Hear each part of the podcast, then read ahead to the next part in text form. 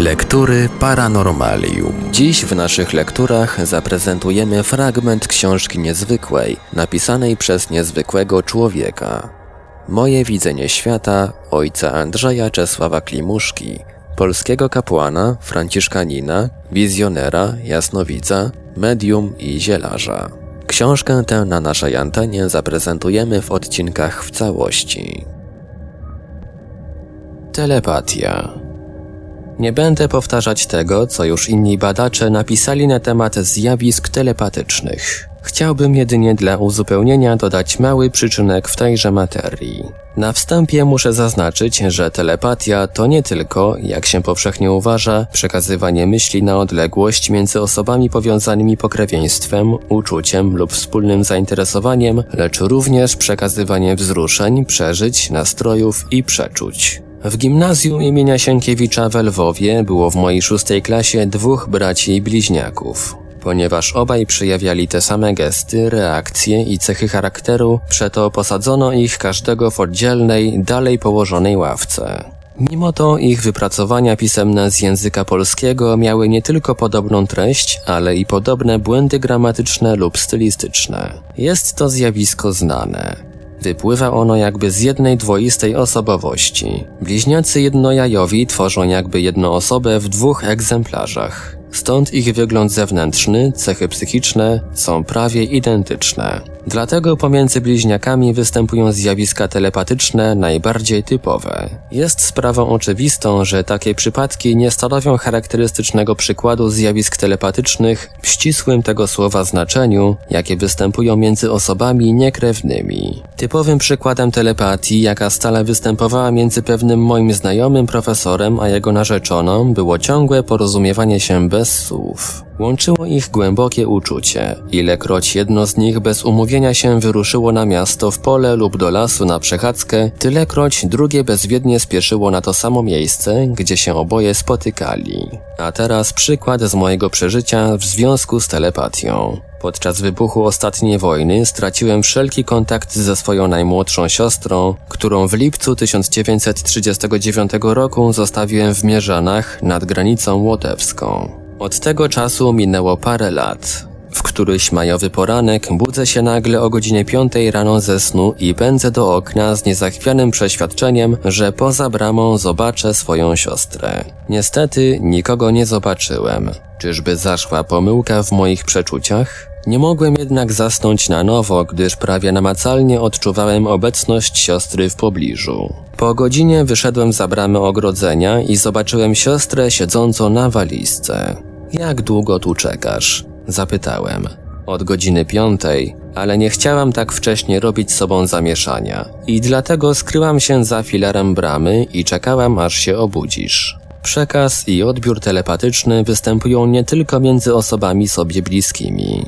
Podczas okupacji niemieckiej pewien świetny organizator podziemia i dowódca oddziałów leśnych kapitan J.S. nocował zwykle w swym własnym domu. Pewnego dnia coś go ostrzegło, aby kilka dni w domu nie nocował. Wiedziony złym przeczuciem, postanowił pozostać w lesie ze swoim oddziałem i spędzać tam noce z partyzantami. Po trzech dniach pobytu w lesie rankiem wrócił do domu.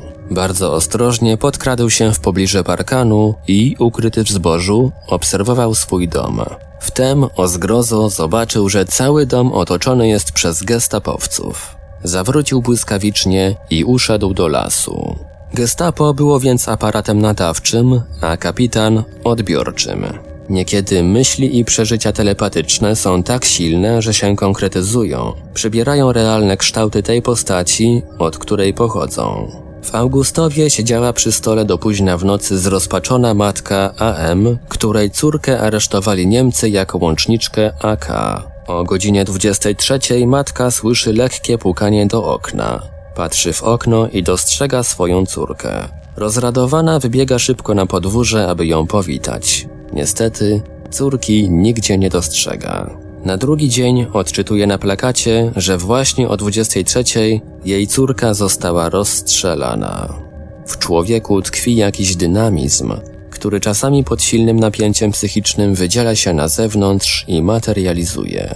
Parapsychologowie takie zjawisko nazywają telepatią. Tego rodzaju zjawisk nie można tłumaczyć halucynacją lub personifikacją własnych pragnień. Telepatyczne możliwości, tkwiące w każdym człowieku potencjalnie, można wywołać przez niektóre środki narkotyzujące, przeważnie roślinne. Indiańskie plemiona Ameryki Południowej, mieszkające nad górną Amazonką, znają wiele roślin, z których piją wywar w celu wywołania w sobie stanów paranormalnych. Jedna z takich roślin nazywa się ayahuasca. Napar z niej wywołuje wizje słuchowe i wzrokowe o charakterze jasnowictwa oraz percepcje ponadzmysłowe aż do przewidywania pewnych wydarzeń. Cytujemy z artykułu pod tytułem Zwierzęta i rośliny w sztukach wróżbiarskich pióra Anny Czapik, zamieszczone w listopadowym numerze Wszechświata. Bardzo interesujące są przeżycia jednego z eksperymentatorów, pułkownika Castodio Moralesa, który w sprawozdaniu nadesłanym do Kolumbijskiego Towarzystwa Przyrodniczego opisywał swoje wrażenia po wypiciu wywaru z Ayage. Najpierw zobaczył dwa olbrzymie węże, które wynurzały się obok jego hamaka i pełzły ku niemu. Następnie pojawiły się wizje gadów, rzek, wodospadów, olbrzymie bagna. Wszystko w olśniewających kolorach. Następnego dnia eksperymentator obudził się z wrażeniem, że odbył długą podróż przez dżunglę. W innych okolicznościach ten sam eksperymentator miał sen, w którym ujrzał miasto, gdzie mieszkał jego ojciec i siostra. Pułkownik nie miał od nich już od szeregu tygodni żadnej wiadomości. Ojciec wydawał mu się umarły, a siostra ciężko chora. Mimo ostrzeżeń wodza Indian, pułkownik nie brał tego snu na serio. W miesiąc później do placówki, którą kierował, dotarł wreszcie list. Pułkownik dowiedział się, że w dniu, kiedy wypił ajagę, umarł jego ojciec, a siostra po ciężkiej chorobie zwolna wraca do zdrowia. Nic dziwnego, że po podobnych doświadczeniach niektórzy farmakolodzy zaproponowali, aby narkotyk zawarty w ajagę nazwać telepatyną. Był to cytat z artykułu pod tytułem Zwierzęta i rośliny w sztukach wróżbiarskich pióra Anny Czapik, zamieszczony w czasopiśmie Wszechświat. Zawsze jednak trzeba pamiętać, że wszelkie wywoływanie w człowieku sił paranormalnych sztucznymi środkami dla innych celów niż naukowe lub lecznicze będzie czymś amoralnym, niegodnym człowieka i szkodliwym dla jego zdrowia. Intuicja w głębi jaźni ludzkiej występują trzy stopnie świadomości, stanowiące zasadniczą całość: podświadomość, świadomość i nadświadomość. Pierwsza przejawia się w intuicji i przeczuciach, druga tworzy sądy, wyciąga wnioski, przeprowadza analizę spostrzeżeń, doświadczeń wszelkich zjawisk oraz odpowiednio stosuje je w praktyce. Trzecia, czyli nadświadomość, osiąga rzeczywistość i prawdę zjawisk bezpośrednio bez pomocy zwyczajnych środków. Ta ostatnia występuje tylko u nielicznych jednostek, które dzięki niej potrafią widzieć rzeczy w sposób ponadzmysłowy. Te trzy stopnie świadomości występują zawsze w jasnowidzeniu, z tą jedynie różnicą, że w nim ujmują one obrazy, sceny i osoby wydarzeń.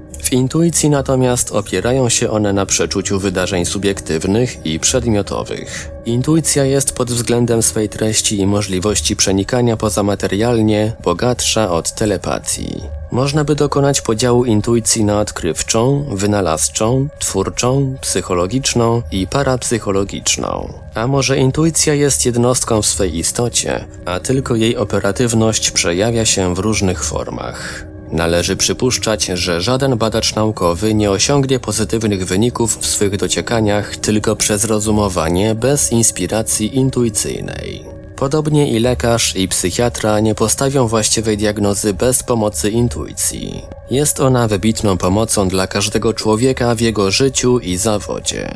Wspomnijmy chociaż marginesowo o znaczeniu intuicji w dziedzinie wynalazków. Piętnastoletni chłopak nazwiskiem Edison kręci się koło wagonu w prywatnej kolei i sprzedaje pasażerom gazety, słodycze, papierosy. Później zostaje wciągnięty przez zamożnego obywatela do obsługi telegrafu. Jest prawie analfabetą. I ten sam Edison, bez wyższego przygotowania naukowego, w parędziesiąt lat później w samych Stanach Zjednoczonych opatentowuje 1903 wynalazki, a poza Ameryką 3000. Jest jakimś fenomenem. Pozostał przecież nadal tylko samoukiem. Skądże w nim tak ogromnie liczne koncepcje? Musiał bez wątpienia ten człowiek mieć nieprzeciętny umysł praktyczny, ale też musiał posiadać potężną intuicję, za pomocą której łatwo wdzierał się w tajniki praw fizyczno-chemicznych i umiejętnie wykorzystywał je do celów praktycznych. Nam chodzi głównie o intuicję parapsychiczną, która częściowo pokrywa się z jasnowidzeniem, częściowo od niego się różni. Ten rodzaj intuicji posiada w życiu każdy człowiek, tylko nie zawsze zdaje sobie z tego sprawę. Starzy żołnierze opowiadają, że prawie zawsze przed atakiem w wojnie pozycyjnej wiedzieli, który z ich kolegów w danym dniu polegnie. Jego zachowanie się było w tym dniu jakieś inne niż zwykle, a najczęściej on sam przeczuwał swoją śmierć, tylko nie zawsze o niej wspominał. Kazimierz Pułaski w wojnie wyzwoleńczej Stanów Zjednoczonych przeczuwał wyraźnie swoją bliską śmierć, kiedy mówił do swego przyjaciela w dzień przed bitwą pod Savannah. Duch czuje drogę, bracie miły. Jam się spodziewał w ojczyźnie mogiły. Zginął faktycznie w tym dniu w bitwie z Anglikami. A teraz weźmy przykład z naszego terenu. Pracownik kolejowy nazwiskiem Kamiński w towarzystwie świeżo poślubionej swej żony wracał pociągiem z Iławy do Prabut. Był dziwnie smutny, zgnębiony, milczący.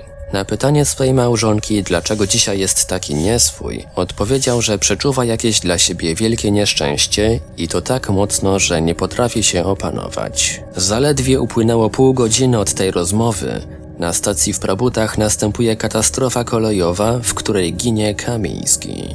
Byłem naocznym świadkiem tej katastrofy. Widziałem rozpacz żony zabitego, kiedy patrzyła tępym wzrokiem na zwłoki swego męża wydobytego z potrumowiska wagonu. Było to jesienią 1946 roku.